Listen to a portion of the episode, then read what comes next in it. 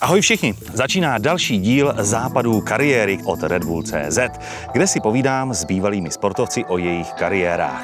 Já jsem Aleš Valenta a dnes jsem se vydal do Pardubického kraje, kde vyrostl do výšky 199 cm jeden z nejlepších českých basketbalistů, který dokonce hrál v NBA. Jiří Velš. Jirko, ahoj. Čau Aleši. Jirko, co je na Pardubickém kraji nejkrásnější? Proč se sem rád vracíš? No já se sem primárně vracím kvůli rodině. Já jsem se narodil v Holicích, moji rodiče tam žijou celý život do dneška a jsou takový holický patrioti, takže já se primárně vracím kvůli rodině, pocitům blízkosti. Ale to, co někteří možná kritizují, tak mě se líbí. Mně se líbí ta placka tady. Já jako, když si chci někam vyjít, vyběhnout, vyjet na kole, tak vlastně nejsem ten fanda, který musí jet nahoru a dolů, takže tady jakoby ta, ta malebnost toho kraje, hlavně ta rovina, mě se to líbí. Hmm, tady je relativně i hodně rybníků. Jsi vodní typ? Jakože rád plaveš? Hele, jsem vodní typ, ale paradoxem jsem fakt špatný plavec. Já, si, já, si, já jsem vyrůstal ve vodě, miluju vodu, miluju trávit čas ve vodě, ale jsem špatný plavec. Asi prostě blbá technika, takže já když začnu plavat, jako se snažím, tak prostě pár temp a jako jdu ke dnu, vyřízený, hotový. Ale jinak miluju vodu, vodu miluju, baví mě skákat, dělat blbosti, hrát si tam s dětma, ale jako plavání úplně nejsem. V tuhle chvíli ty jsi aktuálně, dá se říct, bafuňář, hmm. pracuješ jo, na svazu. Říká se basketbalový svaz, anebo to je federace basketbalová? Říká se Česká basketbalová federace, mm-hmm. ale... A proč je to federace? Jako za doby Československa, nebo v Americe, jasně Federations, jasně, jasně. rozumím tomu, ale tam je více států. Za doby Československa to byla Československá basketbalová federace, nevím, asi no. to je nějaký, jakoby, v podstatě, v podstatě je to, Členy České basketbalové federace jsou všechny kluby, které, všechny oddíly, které hrajou basketbal v České republice, takže jako ta federace asi nějak že združí. Každopádně, z, i, hele, jako chápu tě, z mého pohledu je taky zastaralý z toho, stejně jako ten bafuňář, který jsi nazval, to je, dělám černý, punt, černý puntík, takže uh, připravuje se změna, no, já ani nevím, jestli tady o tom může teďka ještě mluvit, ale připravuje, musím, takže připravuje se změna, Česká, Česká basketbalová federace, samozřejmě zůstaneme oficiálně, ale asi jdeme s tím trendem a budeme se jmenovat Český basketbal, CZ basketbal, spíš takový jako ten, Takže jednodušší. ten apel, na, jednodušší, jo, ten apel i na to, na, na to jako, jako to češství a, a na to na jako, jako národní, národní cítění a myšlení. No, takže. To se mi líbí, to se mi líbí, to mě podpořím. Taky, mě taky. Hmm. A jaká je přesně tvoje funkce ve federaci? Ve federaci. Tak zatím v České basketbalové federaci je moje funkce um, jako vedoucí šéf té sekce mládeže 16 až 23 let, to znamená vedu komisi, která dohlíží nad, nad, nad systémem výchovy eh, mladých hráčů v České republice. To asi jsou takový dva pilíře. První je ten klubový systém, to znamená Máme nějaký STM systém talentované mládeže, který je dotovaný finančními prostředky z MŠMT od následujícího roku od Národní sportovní agentury. Máme kluby, které eh, tvoří ten pilíř na, na, na, na několika úrovních, eh, sportovní střediska, sportovní centra mládeže, vrcholový sportovní centra mládeže. Takže je to nějaký systém, který je nějakým způsobem financovaný a v podstatě chod všech těch věcí spadá pod moji pod můj dohled. A ta druhá část jsou mládežnické reprezentační družstva. To znamená oficiální kategorie, které každý rok hrajou vrcholný evropský akce mistrovství Evropy kluci do 16 let, kluci do 18 let, kluci do 20 let. Takže jako to jsou takové dvě základní oblasti, které spadají do toho po, mýho popisu práce. No. Hmm. Jedna z tvých aktivit, kromě tedy téhle funkce, je také komentování pro českou televizi. Hmm. Baví tě to? To komentování. Přijde ti to jako zajímavý? Nebo já se ptám upřímně, protože já, když jsem zkoušel komentovat, tak mě to vlastně moc nebavilo. Mě nebavilo uh, jenom popisování něčeho. Ale Myslím si, že to je jedna z vrcholných disciplín moderátorů obecně, to komentování, protože člověk musí být velmi pohotový, musí být uh, výřečný i pro ty lidi, kteří to třeba v té chvíli nevidí, kteří mrknou. Jo, takže to komentování já považuji za velmi těžkou disciplínu. Jak se jako, dostal se s tomu asi tak, že ti zavolali, že? Ale tak zavolali mi, no. Ale já jsem začal už předtím vlastně, než jsem, než jsem skončil s aktivním hraním, takže měl jsem nějaký jakoby drobné zkušenosti během léta. Vzpomínám si už olympiáda v Atenách 2004, tak jsem spolu komentoval některé zápasy, nějaký přenos NBA. Ale opravdu takhle intenzivně jsem se tomu začal věnovat až poslední dva roky. Kromě české televize, tak jako komentuju i pro jiný média, televize, internetové platformy a tak dále. Takže mm, Je tam to umění, je tam to umění v tom, tu věc, která se odehraje, popsat co nejasněji, co nejmenší počtem slov. Což neříkám, že já to umění ovládám, ale asi mám nějaký jakoby solidní způsob vyjadřování, a není to jednoduchý. Pro mě byl zlomový moment, pro mě byl zlomový moment, se přiznám, loňský mistrovství světa v Číně, kam jsem jel. Málem jsem nekomentoval, jako na první zápas Američanama. Já jsem tam s tím, jakoby s plánem a cílem komentovat, ale ty procesy v Číně byly strašně těžké, akreditace, takže já jsem já jsem dobíhal. Před prvním zápasem, který jsme hráli s Američanama, tak jsem dobíhal z akreditačního centra, abych, tuším, že se hrálo 20 hodin, já jsem 19.55 usedal jakoby za mikrofon, teprve ještě, ještě ta vysačka byla horká, takže uh, málem, se to, málem jsem ani nekomentoval, ale musím říct, že to, jak jsem tam seděl vedle té palubovky a prožíval jsem to, jakoby, to, že jsem komentoval něco, co mi bylo opravdu, opravdu hodně blízký, to znamená, reprezentační tým, který pro mě v kariéře znamenal hodně. A ještě na takovýhle vrcholný akci při tak výjimečných historických příležitosti pro náš česk, pro český basketbal. Takže eh, to, to musím říct, že mě úplně vtáhlo dovnitř a emoce, které jsem prožíval při tom komentování, pro mě byly uh, až překvapující. Až překvapující. Takže uh, to byl takový zlom pro mě v tom. Tam, to, to, tam jsem si uvědomil, že je to vlastně něco, čemu bych se chtěl věnovat systematicky. A od té doby to taky tak dělám. A No, zatím, zatím se toho držím, takže asi to nedělám za tak špatně. Hmm. Neměl jsi někdy během komentování chuť tam buď na ty kluky křiknout, nějak jim poradit, anebo tam, nebo zahodit sluchátka, odstrčit mikrofon a vyběhnout na tu palubovku. Já vím, že to samozřejmě nejde, ale ne, neměl jsi někdy takový, jako že, jak ti škubne, víš, jako když třeba že fotbalisti, často to mývají, že jsou na střídačce a teď je ta penalta, oni takhle cuknou tou nohou.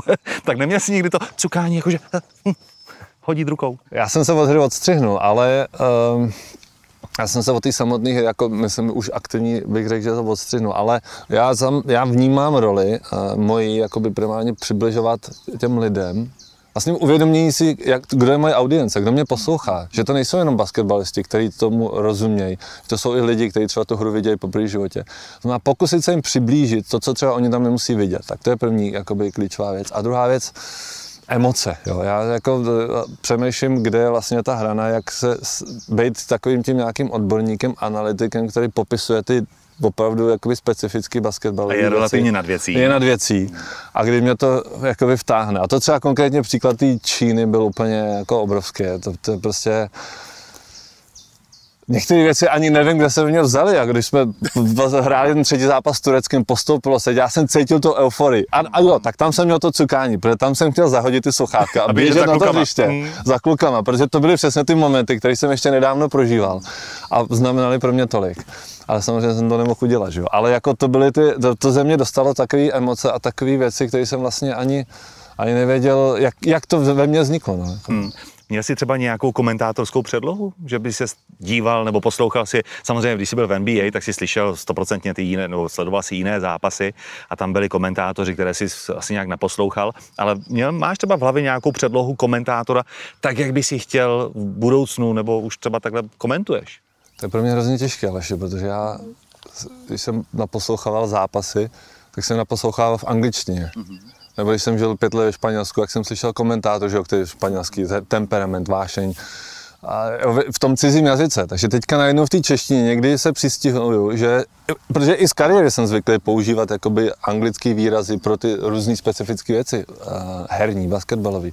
Já zásadně no, nadávám anglicky. Zásadně. Já jsem zase v zahraničí nadával česky, aby nevěděli, co říká. Ale takže jako... Mm, Uh, takže používáš tu, ten, jo, nebo takže pro mě jako, no, hmm. takže eh, ten vzor, jako nemám, nemám vzor, nemám vzor. A přiz, přiznám se, že ani se ne, nedostávám, nepouštím se do nějaký přehnaný přípravy. Jo? Já zase vnímám, že tam je ten hlavní komentátor, ten člověk, který to tam jako vyvede z pozice té televize. Já bych ho měl spíš jako komplementovat. Znamená, tu přípravu nechám na nich. A taky se nechci tou přípravou svazovat. Jako chci sledovat tu hru, vidět ji a popisovat to. A to vlastně ve mně to je to, co tomu dává to jakoby přirozenost. No. Nechtěl, nechtěl bych, aby to, aby, aby to bylo příliš strojové. To je obrovská tvoje výhoda, že ty jsi teprve dva roky z toho basketbalu venku. Přesně to znamená, tak. ty lidi znáš. Takže já vlastně nepotřebuji jako tu nějakou přípravu a studovat si a kdo, já ty kluky, které ještě dneska hrajou. Ale pozor, on to utíká hrozně rychle. Jo. Já, jako já někdy zjišťuji taky, že jdu na zápas a teď Tam jsou noví borci. A to je noví borci, říkám, teď nějaký cizinec tady od z Balkánu, kterých tady bylo jo, XY, bambilion, takže jako taky se potřebuji někdy jako drobně, aspoň kolik moje, kolik měří, odkud přichází, jako, abych měl ty základní informace. No. Ale je v tomhle tom, když sleduju ten basketbal, konkrétně v tom, na té reprezentační úrovni, tak mám výhodu, že vlastně všechny ty kluky znám. A ještě jsem navíc proti ním hrával. Takže v mý paměti, já, já vím, co jsem dělal proti tomuhle hráči a co jsem dělal tam proti tomu a co byla jeho oblíbená věc, když jsem ho bránil a tak dále. Takže to jsou asi určitě jakoby fakt věci, které mi hodně pomáhají v tomhle. No. S ohledem ještě na funkci, kterou máš ve federaci, tak eh, jaké bylo tvoje dětství, co se týká basketbalu? Nutili tě rodiče, nebo to bylo nějak předurčeno, že budeš basketbalista? Vůbec, vůbec. To je, uh, hele. Kdo přišel na to, Já že budeš basketbalista? No. Kdo vlastně přišel třeba za rodičem a řekl, ten náš synek, on nějak roste? Já, jako u mě nechybělo moc a vlastně jsem basket nikdy nehrál, protože já jsem se narodil v Holicích, to je malý šestitisícový město, eh, kde žádný basketbal nebyl. Vlastně. Můj táta byl velký jakoby sportovní nadšenec, ale hrál primárně volejbal. No a, a takže já tohle to znám spíš z jeho vyprávění. On miloval basket a mě, lidi, kteří mu ho jakoby ukazovali ve škole nebo mu dávali ty základy, no on ty hře propadnul. A vlastně on říká, já jsem chtěl svým synům dát to, co jsem nikdy neměl. To, znamená, to, co jsem nikdy nedostal, tu příležitost ten sport nějak aktivně hrát a, a trénovat. To znamená, když mě bylo 8 a bráchovi bylo 12, tak on se rozhodl, že v Holicích založí basketbalový klub. Začal se samovzdělávat, vlastně my jsme byli jeho první hráči. No a ten klub funguje do dneška po 35 letech, že jo. A, takže jako to je takový docela vlastně zajímavý příběh, protože no, to je vlastně, kdyby táta no. neměl tenhle ten pocit, neměl tohle nutkání, tak já jsem se k basketbalu nikdy nemusel ani dostat. Hmm. Měl jsi někdy nutkání třeba odejít z basketbalu? Ale já jsem zapomněl, to, to, ta, tam byla ještě druhá část té tvý otázky, jestli mě kdo to museli nutit. No. Nemuseli, protože já z nějakého záhadného důvodu, kromě tady toho v vozovkách takového vyššího nějakého zásahu momentu, že můj táta, který neměl s basketbalem vůbec nic společného, se rozhodne založit basketbalový klub tak ještě navíc já jsem s tím se do toho sportu zamiloval, jako okamžitě. A takže já jsem, kromě toho, že jsme trénovali dvakrát týdně, že, takže jsme měli na ulici, táta nám namontoval nám na venkovním hřišti koš a my jsme tam chodili střílet s bráchou jsme tam chodili, tyjo, si pamatuju, jsme tam byli v zimě, prostě sněžilo, my jsme měli na rukách rukavice, stříleli jsme si na koš. Takže taková ta opravdová dětská vášeň a láska je to, co mě jakoby hodně dlouho, nebo mě motivovalo vždycky, nebo to, co bylo tím motorem. Takže já jsem trénování miloval vždycky. Hmm. Jako někdy až vlastně eh, víc než ty samotné zápasy. No to je hrozně paradoxní, protože všichni říkají, já chci hrát, já chci hrát, já miluji ty zápasy já jsem vždycky nejvíc miloval ten proces jakoby toho zlepšování se, hmm. učení se nových věcí, anebo zdokonalování těch věcí, které už jsem uměl. Vlastně zápasy jsou fakt fajn, ale ten proces pro mě vždycky jakoby zajímavější. No. Jaký jsou rodiče basketbalových dětí? Jsou pušeři? Máme tady sporty, Aha. kde doopravdy rodiče prvoplánově dávají děti na ten sport, protože mají vidinu to, že si vydělají bambilion peněz, Aha. budou mega slavní a, a vlastně to je jejich nějaká jako vize, že to dítě to bude mít taky. A oni s ním samozřejmě. Takže oni tu svou ambici nějak promítají do toho dítěte. Hmm. A, a v basketbalu mi to tak nepřišlo. Jako mně vždycky přišel basketbal vysokoškolská hra. Mně to přišlo jako, že to je hra chytrých lidí.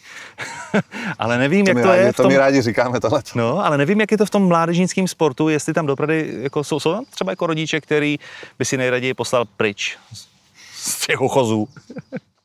Ale tahle image toho vysokoškolského sportu si myslím, že je dlouhodobá a oprávněná. Jakoby, když se podíváme do Ameriky, že, tak tam ten college basketball jako je obrovský fenomén. A myslím si, že i tady u nás jako to, to napojení na, na, na, na, tu, na ty vysoké školy, um, nebo vůbec jakoby propojení basketbalu se školou, bych, bych řekl, že je historicky jakoby relevantní, ale zároveň už se posouváme i na dnešní generace. My, my bychom rádi, aby ta aby ta dnešní mladá generace viděla ten basketbal jako sport, ne jak nějaký chytrolínů, jo, ale, ale zároveň jako, jako trochu rebelující, jako něco, kde se můžou projevit, kde můžou hrát, kde můžou prostě navázat nový přátelství a tak dále. K tomu vzniklo vlastně, nebo k tomu je i nový takový to streetový pojetí basketbalu, basketbal 3 na 3, že? který se, to není klasika zavřená v hale, ale hraje se všude po světě na nejrůznějších místech, takže uh, já Jo, chápu, jo, jo, tahle nálepka tam je, to s tím vysokoškolským. Ale ta nálepka není špatná, mě spíš zajímají ty jako rodiče. to, Jestli rodiče, jestli tam jako je nějaká přes přílišná ambice Já si rodičů. myslím, že jsou všude. Jako bojujeme s tím, no, jsou všude, ale jsou všude. Ale tak to je, to je doba, to není sport. Já si myslím, že to je doba. Moji rodiče takový nebyli. Moji rodiče podle mě ty, náš, když nás dávali na basket, tak ani nevěděli, že se tím dá živit. Jako. Já jsem se to uvědomil až ve 14 letech, protože mám o 4 roky staršího bráchu a ten v 18 letech podepsal svůj první profesionální kontrakt právě tady v Pardubicích. No a to byl tře- pro mě, že jo, pro mladšího bráchu takový, jakoby, ty jo, no, jasně, ono se, já bych se tím sportem mohl někdy živit, jo. Takže, takže moji rodiče takový určitě nebyli. Um, ale v dnešní době, jo, jako je to problém, nebo problém, je to, je to věc, která, která je potřeba adresovat i, i, i v basketbalu. Ty jsi vystudoval gymnázium ano. v Pardubicích, které, já jsem, když jsem se tam díval na to gymnázium, tak tam Martin Doktor vystudoval, Milan Hejduk, hokejista, vynikající sportovci, ty jsi jeden z nich a tam ta škála, tam těch, těch jmen je tam nespočet. Myslíš si, že Pardubice jsou líheň extrémně dobrých sportovců? A pokud ano, proč? Je to tím, jako, že tady máte tolik krásné přírody a pořád si můžeš hrát venku? Není tady tolik paneláků, co je někde ve větších městech? Jako v čem je fenomén ale O tom Pardubic? jsem nikdy nepřemýšlel. Fenomén Pardubic, já si myslím, že to je jako tyhle věci vychází z tradice a z historie. Já, tak, já si myslím, že to, ať už je to sportovní gymnázium v Pardubicích, nebo obecně sport v Pardubicích, já si myslím, že Pardubice, nebo aspoň já je vnímám, já si myslím, že i ostatní je vnímá jako jedno z nejsportovnějších měst v České republice. Jako hokejová tradice tady je obrovská, i ta basketbalová je, jakoby, je, historie je bohatá, takže já si myslím, že to je, já si myslím, že to vychází z, tý, eh, z, týhletý, z, těch, z těch let, jakoby, z té z tý, z tý kontinuity. No. Jako máš a jeden příklad, tedy ostatní se snaží následovat. Jakoby, takže pro mě vždycky speciální se na sportovní gymnázium vracet. Ne- Nedávno se tam, loni se tam otvírala zrekonstruovaná tělocvičná hala, takže se mě pan ředitel, pan Novák, který mě ještě tehdy učil zeměpis, tak mě pozval, jakoby, abych tam pomohl to otevřít. A tak to bylo, to bylo fajn, to jsou pro mě jako emotivní, jako emotivní momenty se vracet na tyhle místa. No. Mě vždycky baví uh, takový to špičkování mezi městy. Samozřejmě To mě Pardubice zase nebaví. Jako. nebaví. Já to právě nemám. Pardubice to Hradec. strašně malý. Jako. Jo, Já jo, to, no, ale já tady vím, jo, potom, že jo, samozřejmě. Praha, Brno. A teď jsem viděl výborný vtip, reklamu, vlastně to byla reklama, kdy autobusový dopravce měl napsaný Pražané. Věďte, počkej, jak to tam bylo, věďte do vesnic, nebo, nebo něco takového, jako věďte, na, no ano, věďte prostě do vesnice, nebo do vesnic. A pod tím bylo napsaný Brno, 99 korun. Máte něco takového mezi jako tím Hradcem a Pardubicemi? Třeba když, jste, když jsi hrál basket a potkávali jste se s klukama ze soupeřema z Hradce Králového. Byla tam něco, takového, jako nějaký vtípky takovýhle? Jako Hradec se s náma nemohl vůbec mířit. Já si to myslím. to nebyla vůbec rivalita. To jako. Takže...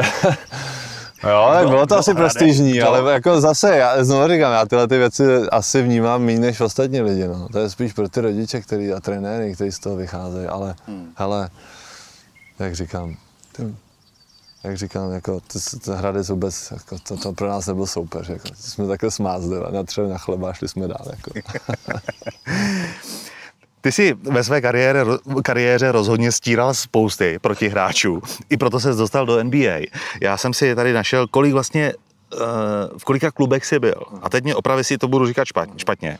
Ale jeden z nich, Golden State, Boston, Toronto, Cleveland a Milwaukee.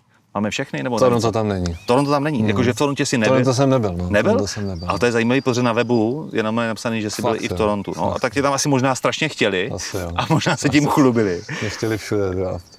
A před zápasy, já vždycky, když jsem se díval na ty zápasy NBA, tak mě tam fascinuje takový to antré, který mají ti sportovci, takový to jako ti basketbalisti, jak tam přicházíte, ty tam jsou ty různý ohňostroje a ohně a vy jdete a plácáte si. Potom jsem viděl podobnou věc v NHL a tam skoro každý ten hráč má něco osobitého. Je tam třeba ten jeden, který si plácá se všema a ten zná každý plácnutí toho svého spoluhráče.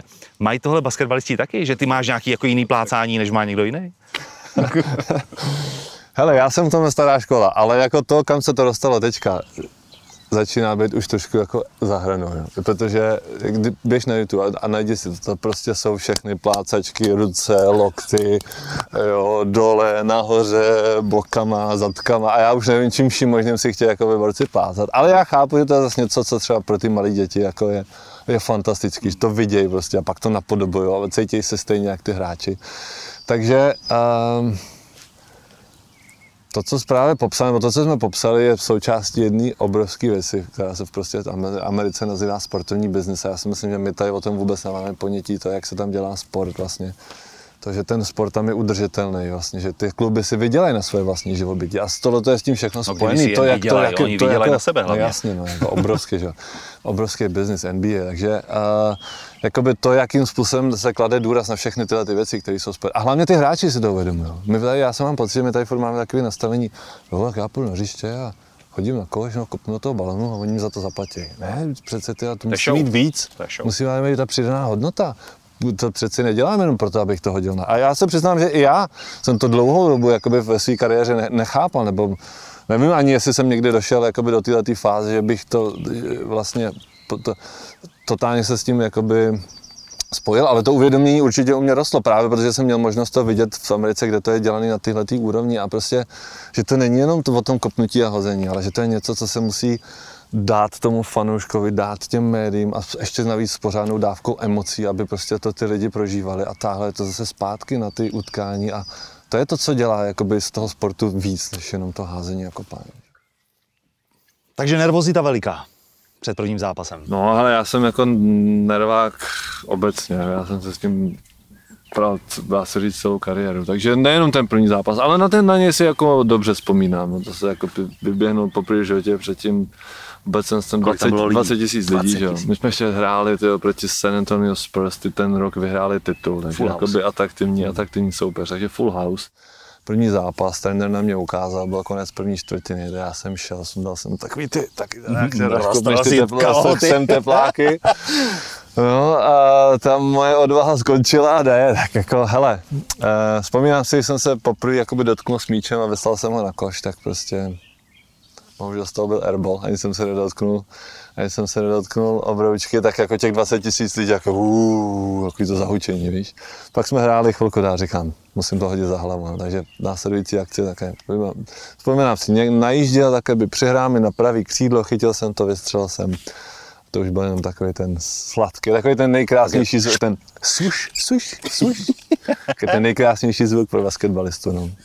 A to těch 20 tisíc zase uh, začalo borázet, jo, takže to bylo fajn. No, to jsou takové emoce, a to jsou hodně silně emotivní okamžiky, to si, to si pamatuju živě do teď. No. Hmm. Je velký rozdíl mezi českým a americkým fanouškem? Velk, obrovský, obrovský. Je rozdíl jako ev, i Evropa, Amerika a potom v rámci Evropy to je taky rozdíl, takže Americký fanoušek přichází konzumovat. Přichází konzumovat ten sport, tu show, to entertainment, to, to jídlo, to pití, očekává, že bude bavený. Český fanoušek přichází sedne, ten si sedne, spíš pozoruje, ale jako jasně máme, máme vášnivý hokejový fanoušky bas, eh, fotbal, ale jako v tom basketu to je, jsou spíš jako opatrní. Český fanoušci přicházejí, sednou si, spíš pozorují, ne, ten, ten, ten je špatný. No, dalo by se říct, že jsou větší odborníci? Ti čeští fanoušci? Uh, nemyslím si, nemyslím si, nemyslím si. Ale je pravda, že teda v Bostonu si myslím, že jsem jakoby asi zažil takový v úzovkách nejedukovanější ty fanoušky. No, měl jsem pocit, že té hře, to tomu, co se tam dělalo, že jakoby z těch, z těch reakcí to člověk vycítí, že vlastně ocenili to, co se, když se podařilo něco basketbalu, že nereagovali jenom takový ty, o, někdo zasmečoval, jo, někdo, někdo někoho zblokoval, ale že dokázali ocenit jakoby tu hru. Takže to ano. Takže to americký fanoušek přichází konzumovat, český přichází spíš pozorovat, kritizovat. Španělský se přichází věřovat.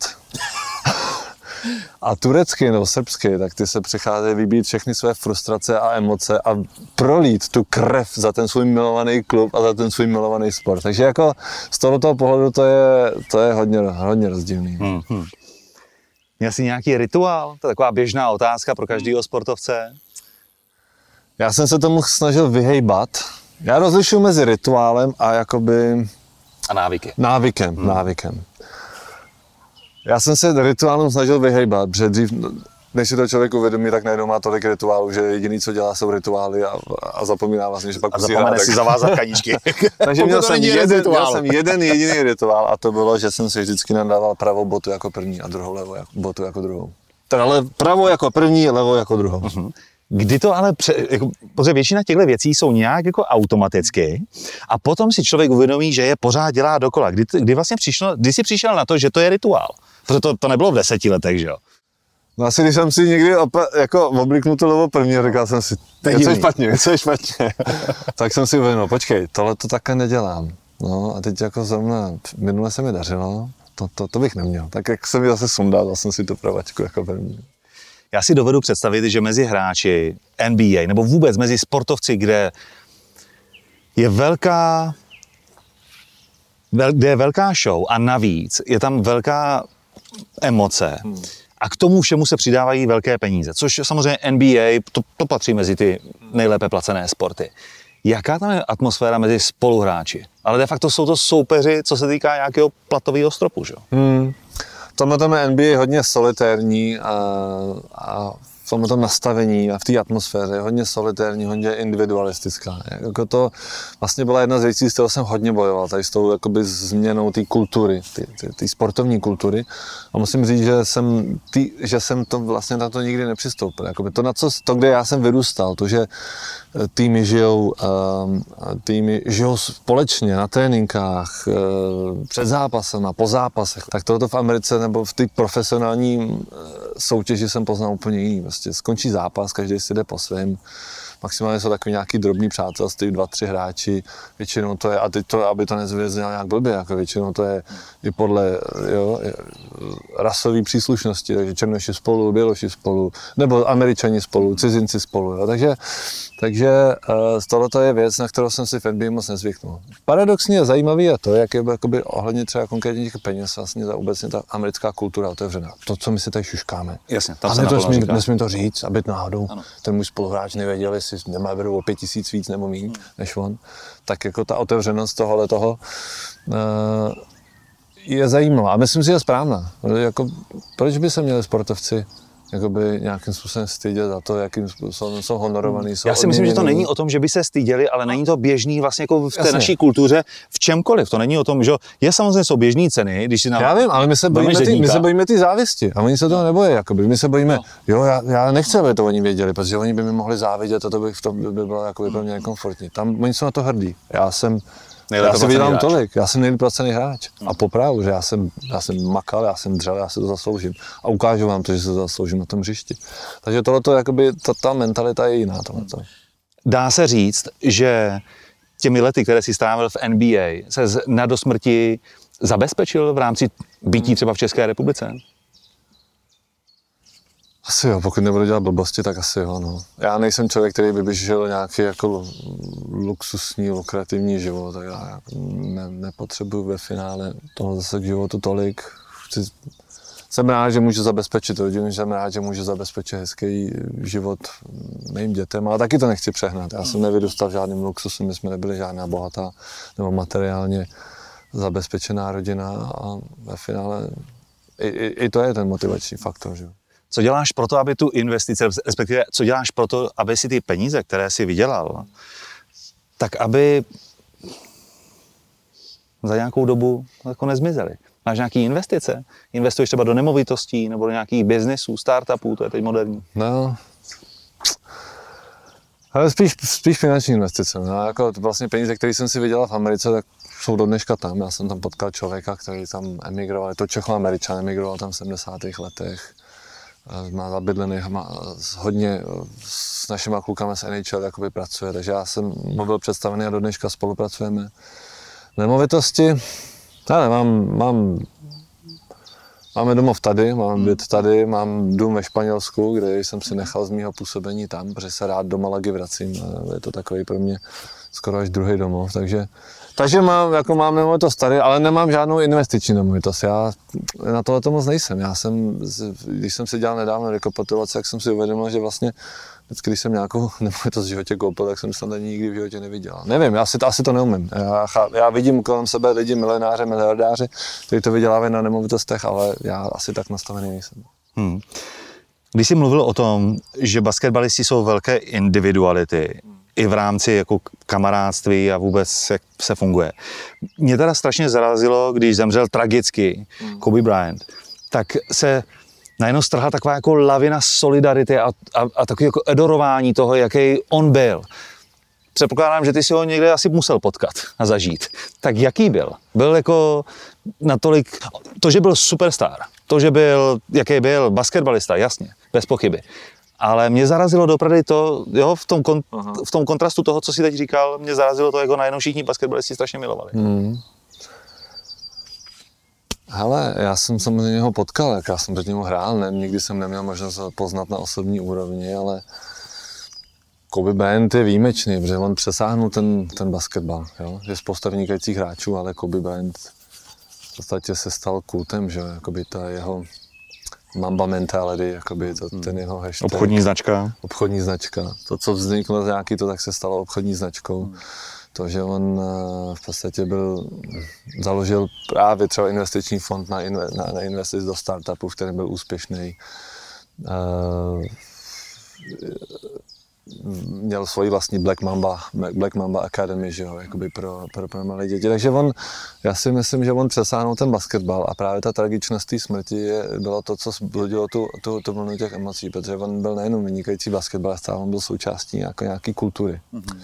Ale mě zaujala ještě jiná věc totiž s tím, jo, protože No totiž v záplavu těch oslav a těch emotivních výlevů si myslím, že spousta lidí zapomnělo, kde Kobe Bryant třeba byl před 16 lety. Jo. Byl obviněný ze znásilnění, že bojoval o svoji vlastní rodinu.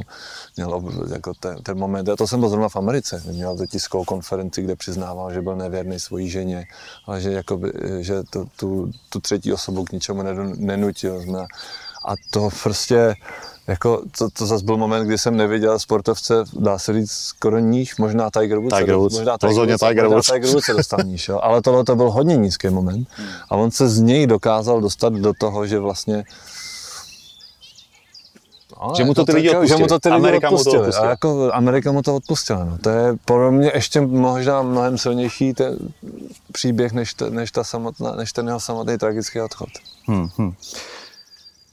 Co by se mělo stát, aby, a ty seš na správném místě, protože se teď věnuješ mládeži, tak co by se mělo stát pro to, aby se český basketbal posunul na absolutní špičku světového basketbalu?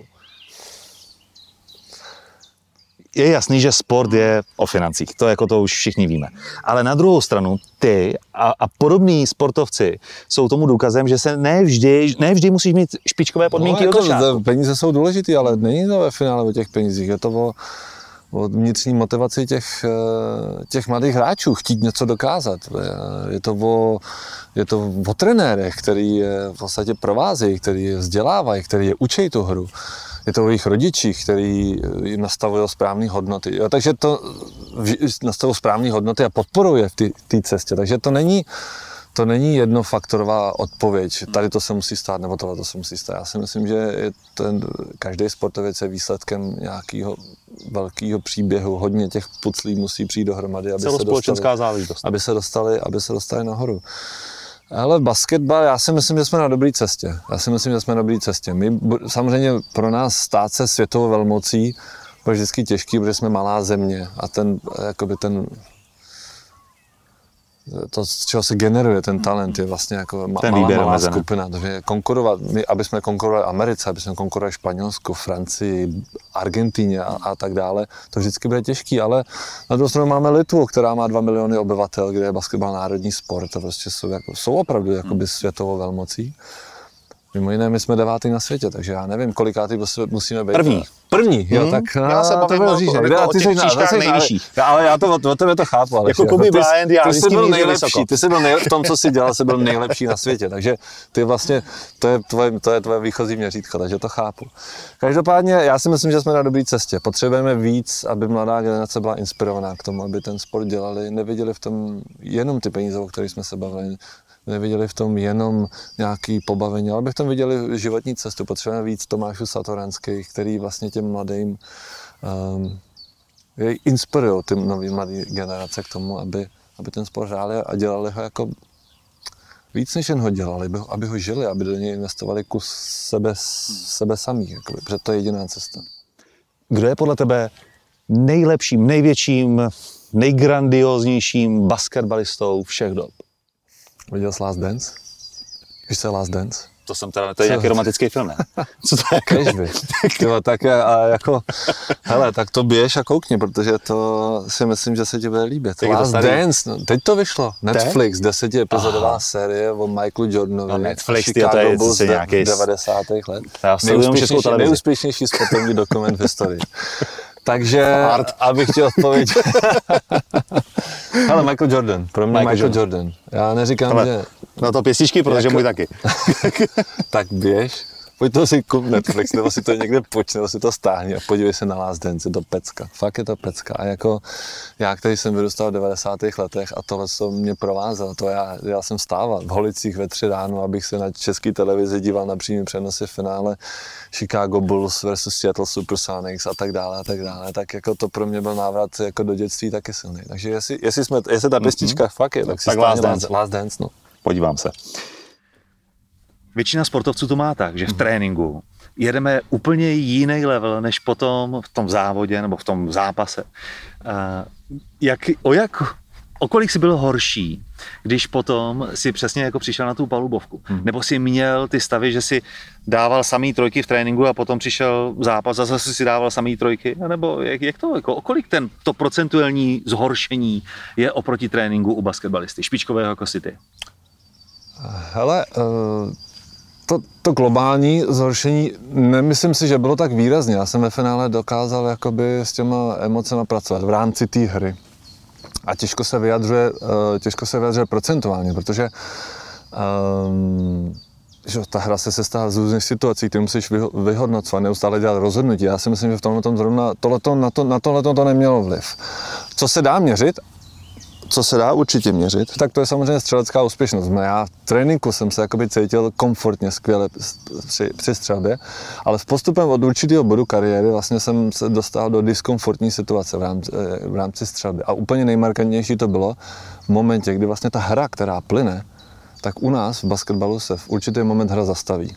To je to, když tě někdo fauluje a ty se jdeš postavit na čáru trestního hodu, všichni tam jsou nalajnovaní, všichni se dívají na tebe a ty střílíš, vlastně ta hra se zastaví, ty se zastavíš, ta energie, která v tobě plyne, se zastaví a teď najednou ty střílíš. Já jsem s tím nikdy, jakoby, když jsem dorůstal, tak jsem s tím neměl nikdy problémy, ale postupem času ta nervozita vlastně se začala koncentrovat do tohohle toho momentu. Mna, pro mě se vlastně to, co třeba bylo eh, v těch prvotních letech mé kariéry silná stránka se vlastně pro mě stalo jakoby velkou slabinou. To znamená, já v tréninku jsem byl schopný střílet 90% šestky a přišel jsem do zápasu a měl jsem třeba 60-50% šestky. To znamená, to je, měřit, to je měřitelný, to se dá těma procentama vyjádřit a a to byla věc, na které jsem musel jakoby velice intenzivně pracovat a musím říct, že posledních třeba tak 8-9 let kariéry vlastně už jsem se nikdy nedokázal dostat do stavu vnitřního, kdy na té čáře toho trestního hodu jsem se cítil absolutně svobodně. Je to zajímavý, poněvadž v tenise se považuje za nejtěžší úder podání. Přitom to je jediný úder, který právě není v pohybu, který můžeš stoprocentně natrénovat. Mě tohle vlastně jako zaráží, protože to je podobný stejně jako u toho tenisu. Ty jsi najednou na místě, věc, kterou můžeš doma dělat hodiny a hodiny u garáže. Ten tenis můžeš doma denně, hodiny a hodiny bušit zase o garáž nebo o zeď. A potom přijde zápas a většinou nějaká jako mikro něco to člověka rozhodí natolik, že v tom pohybu je vlastně většinou lepší, než je v té klidové fázi, Já si která by nemyslím- měla být vlastně ale Já nejjednodušší. si nemyslím, že to je nějaký mikro, a, a absolutně to, absolutně to chápu, tohle, to, co jsi řekl, ačkoliv jsem ho tam nikdy jakoby nečet, nebo ni- nikdy jsem nedozvěděl, ale z mého pohledu to je to, kdy ty se zastavíš a vlastně tvoje podvědomí najednou kontrolu vezme to vědomí, ty myšlenky. A pokud ty myšlenky nejsou pozitivní, pokud nejsou správně nastaveny, pokud jsou negativní, tak to má právě ten efekt na, na, na tu danou činnost. Nějaký skřítek. Přesně, to nedáš, přesně to tam hej ten malý hlásek. ty jsi. Bacha, aby to, pozor, hlavně, aby, aby neminul. Takže uh, v basketbalu to je ten trestný hod, v tenise to je podání. V momentě, kdy se podá, hra začne, začne to plynout, myšlení se vypne, sepne se podvědomí a hráč už právě trénuje jakoby ty, nebo už funguje na základě těch podvědomých reakcí, že, který má, jakoby, který má zautomatizovaný. Takže takhle to vnímám já, no to ne, já nejsem žádný studovaný psycholog, ale takhle to vnímám já jakoby ze zkušenosti. Hmm. Když jsi říkal, nebo když jsi ještě mluvil o té nervozitě, samozřejmě spousta hráčů, spousta sportovců individuálních, ale i v týmových sportech to je běžná záležitost, že, že komunikuješ s psychologem, hmm. sportovním psychologem. To mi neříkej, že v rámci NBA jste neměli nějakého takového týpka, doktora, který by tam s váma jako promlouval hodiny. A... Přiznám se, že ne, že v rámci NBA tehdy vlastně mluvíme už v nějakých 14-18 let zpátky, tak jako tyhle lidi nebyli běžnou součástí eh, coachingových stavů, coachingových týmů. Já jsem se sportovním psychologem začal vlastně pra- pracovat až po návratu z Ameriky. Vlastně ve Španělsku byl to eh, člověk z Itálie, eh, propojený s ním můj agent. Byl to člověk, který pracoval s, s Albertem Tombou, mm-hmm. což s policajtem? Albert je policajt. no, vyprávěl mi právě se mnou sdílet, jakoby, samozřejmě ne jakoby, osobní věci Tombovi, ale sdílet ty, ty situace, které s ním řešil. V podstatě, když byl Alberto Tomba na vrcholu, tak byl nejpopulárnější sportovec celé Itálie. A když on stál nahoře na tom startu, tak prostě věděl, ve své hlavě měl, že celá Itálie se zastavila a sledovala Alberta Tombu. A to, by, to musí být obrovský jako silný, silný emoce a silné věci, s kterými on prostě taky se musel naučit pracovat. Jo? My si všichni myslíme, že ty nejlepší, že to je pro ně běžný. Že Michael Jordan, no, já nevím, jestli Michael Jordan, ale že ty nejlepší sportovci, že Roger Federer, že to nemusí dělat, protože on vypadá přece tak furt klidně, to je úplně běžný, to je automatický. Já jsem 100% přesvědčen, že ty nejlepší právě na těch věcech pracují jakoby absolutně tvrdě, protože prostě ten tlak, ty očekávání, s kterými oni se musí na denní bázi, uh, denní bázi potkávat, jsou jakoby obrovský. Takže já jsem se sportovním psychologem začal pracovat až po návratu z Ameriky a byla to zajímavá jakoby, věc. No. Koncentrovali jsme se na, vlastně na před, před, předzápasovou přípravu, což byly nějaké vizualizační cvičení a tak dále. A pak na samotné věci, které můžou pomoct v rámci té hry, a což u mě se většinou vždycky tyhle ty momenty projevovaly v dechu. Takže já jsem věděl, že když jsem se dostal pod stres, tak můj dech se zrychlil, byl takový mělký, takže snažil jsem se jakoby nějakýma dýchacíma věcma, nebo dýchacíma cvičeníma naučit se kontrolovat ten dech, protože to ve finále pomáhá, tak jak se to celé to tělo cítí. Hmm. Já jsem Alberta Tombu potkal v Londýně, kde jsme měli, kde jsme měli exibici. A on tam přijel na tu ski show jako velká hvězda a on se choval jako Michael Jackson. On přišel na pódium a první, co těm lidem řekl, i love you all. Byl výborný. Ital se vším všude, špagety mu ještě padaly z, kapsu, z kapes. Ale uh, ty jsi měl tu vlastně krásnou šanci procestovat, a nejenom procestovat, pracovat, sportovně pracovat v několika krajinách světa. Mm-hmm. A doplně, pokud něco vynechám. Samozřejmě Amerika, Česká republika, Belgie, Španělsko, Mám dojem, že tam bylo Slovinsko, Slovinsko. No. Slovinsko. Mm. A to je všechno.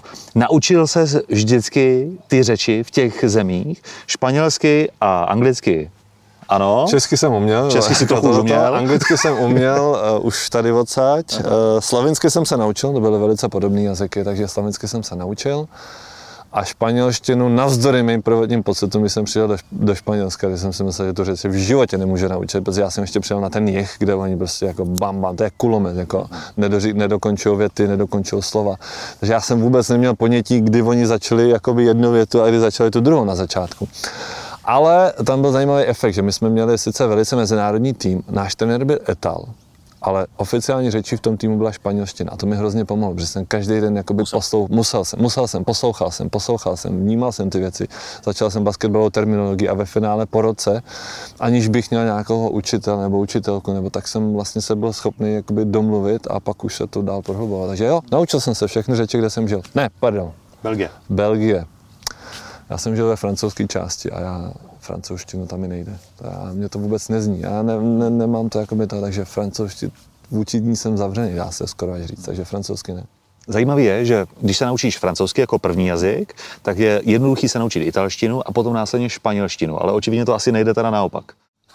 Já jsem se ani o francouzštině nepokoušel, abych pravdu řekl. Jo. A tam si mluvil anglicky? Tam jsem mluvil anglicky, no. My jsme měli v, Američan, v týmu 8 Američanů Eh, Belgie ještě jako, jako, jako kosmopolitní, tak vlastně tam všichni mluvili, mluví anglicky, takže... Což je druhý zase v, eh, opak v tom Španělsku, že tam člověk přijde na ten španělský venkov na jihu, tam nikdo nemluví anglicky, takže to tě vlastně nutí, jo. protože ty, když se nenaučíš tu španělštinu, tak tam ani v běžném životě se jako těžko dokomunikuješ.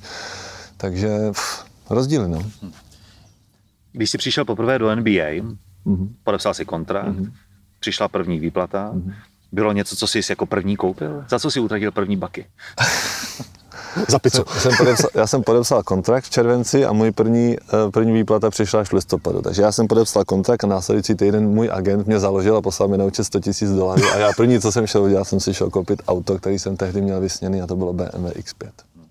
A máš ještě nějaký sen, co se týká, přeci jenom v pozici, v jaké jsi, kdy jsi zabezpečen a můžeš si de facto jako dělat relativně, co chceš a můžeš si plnit sny, to je vlastně jako, že ten, ten message z toho. Hmm. Tak máš něco ještě, co by si rád takhle jako pořídil, něco, co máš jako vysněnýho, někdo může mít jachtu, jiný může mít palác, jo, ale může to být klidně drobnost, může to být prstínek na malíček.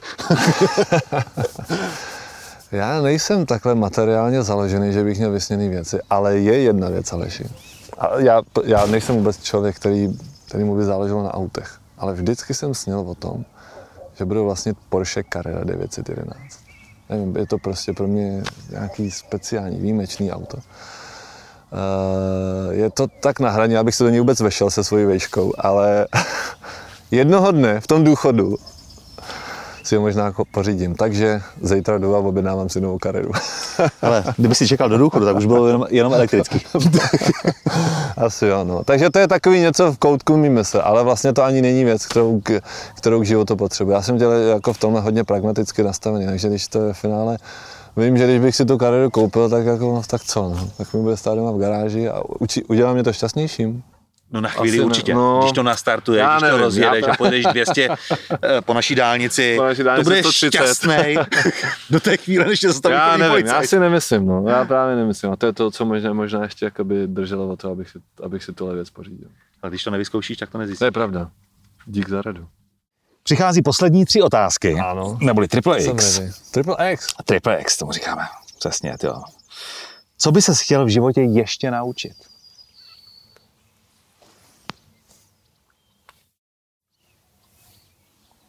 Tady budeme dlouho. Hmm. to má velký zamyšlení.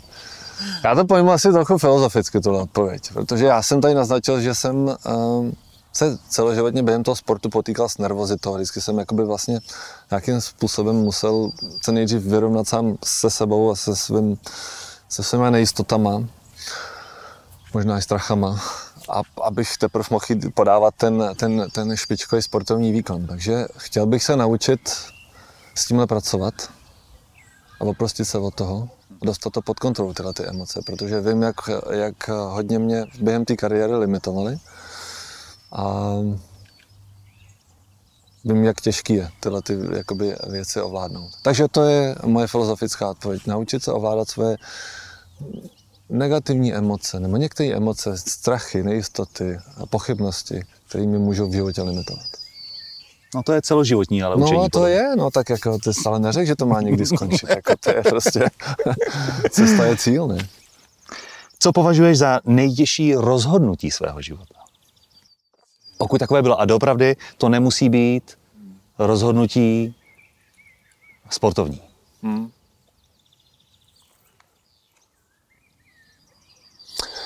Těžké rozhodnutí bylo ukončit eh, vztah a manželství s mojí první ženou Lindou, protože jsme se znali od 18 let. Eh, ona většinu, velkou část té kariéry, velkou část té kariéry absolvovala se mnou, byla po mém boku. Nicméně došli jsme do bodu, kdy už jsme jako se naopak začali rozcházet ty naše cesty. Byli jsme spolu 14 let a jakoby udělat to finální rozhodnutí, že vlastně tuhle tu takovýhle velký životní takový kus života, jakoby, že tu kapitolu uzavřeme, to nebylo jednoduché rozhodnutí. A ještě ti řeknu nej, nej, jedného rozhodnutí, kterého lituju. A to je ale sportovní rozhodnutí. A to bylo, když jsem v podstatě po sezóně a půl v Bostonu, kde jsem byl součástí úžasné organizace, historicky prostě ceněný, slavný organizace Boston Celtics. Já jsem se cítil tak tak jsem, tak jsem vlastně se dostal pod vliv nějakých momentálních emocí a požádal jsem o trade z toho klubu. Oni mě nechtěli pustit, nechtěli mě pustit. A nakonec se to stalo. Mě vytradovali poslední den, kdy vlastně tak trading deadline, kde, mohla, kde to mohli, tak prostě jsme byli, byli jsme tehdy v Denveru. V 8 ráno mi zazvonil telefon v hotelovém pokoji a tam Danny Ainge, generální manažer Boston Celtics, se říká, Jirko, chtěl bych ti oznámit, že jsme tě právě tradovali do Clevelandu. Chci ti poděkovat za všechno, co si, co si uh, udělal pro organizaci Celtics a pamatuj na jedno, a on řekl, grass isn't always greener on the other side. Jako ta tráva není vždycky zelenější někde jinde, tak kde si myslíš? Bum, položil to, viď. Já jsem v ten moment, mi to nedocházelo samozřejmě. Já jsem měl smíšený pocit, říkal jsem si, jo, tak dosáhnul jsem toho, co jsem chtěl. Ale paradoxně ten moment, vlastně já jsem se připojil ke svému novému týmu. V prvním zápase jsem se zranil, dalších 8 zápasů nebo 10 zápasů jsem seděl na lavici. Už jsem se nedostal. Skončila sezona, byl jsem znovu vytradovaný a už jsem se nikdy nedostal do toho stejného flow, který jsem měl, když jsem byl v, eh, když jsem byl v Bosnu. Takže tohle rozhodnutí litu, že jsem ho vlastně si požádal a vynutil, protože vnímám, že to byl pro mě jakoby začátek konce v NBA. Hmm. Co je zajímavé na tom, co si teď říkal, jak američani umí odmítnout, anebo poděkovat tak, aby si pochopil, že odcházíš špatně. Já jsem teď zase poslouchal něco, kde tam přesně bylo jeden astronaut, říkal při nějakým testu, vlastně slyšel od instruktora informaci, že mu říkal, on mu řekl, mm, there is always room to improve. Jinými slovy, t- nebo v překladu, vždycky je tady prostor na to, aby se zlepšil. Jinými slovy, nezvládl to. a to ti američani umí. Oni ti neřeknou, you failed. Oni ti neřeknou, prostě jdi, jo. Oni, ti, oni ti to řeknou jako, jako, přesně jako pozitivně. Pozitivním ano, způsobem. Že máš pořád pocit, že bys ještě mohl. Někdy. Ale velmi často ta druhá šance nepřijde, jo. A poslední otázka. Ano, těším se na ní. Poslední ex. To je dobře, že se na ní těšíš, protože to je i stěšením. Na co se těšíš v důchodu? Já se netěším do důchodu. Těším se v důchodu na to, že budu hrát eh, golf každý den. Možná. Těším se v důchodu. Ne, to je špatná otázka. Špatná odpověď. Protože to, je, to evokuje odkládání, že jednou někdy něco budu dělat. Tak já se netěším na důchod a ty všechny věci, na kterých se těším v důchodu, tak bych měl začít dělat zítra, protože vlastně ani nevím, jestli se toho do toho nějakého toho důchodu vlastně dočkám. Takže, promiň, e, začal jsem špatně, ale asi tohle je moje odpověď, jakoby, protože my furt máme tendenci něco odkládat a jednoho, a já vím, já jsem to dělal v životě xkrát a furt si říkám, a jednoho dne začnu dělat to a, a jednou, až se stane tamhle to, tak já se budu, já se budu chovat takhle. Přitom bychom si měli uvědomit, že vlastně to musíme začít nedělat zítra, ale teďka hnedka, takže, a, takže tak. Tohle, přátelé, říká Jiří Verš. Díky. Já děkuji. Tohle jsou západy kariéry. Můžete nás slyšet na iTunes, Spotify nebo dalších streamovacích platformách. Jestli vás zajímá, jak to kolem nás dneska vypadalo, puste si video na webu redbull.cz lomeno západy kariéry. A než se opět uslyšíme, můžete si poslechnout další zajímavé série z dílny Red Bull, které najdete na podcastu Rozhovory z Česka. No a příště? Příště tady budu zase. Tak ahoj.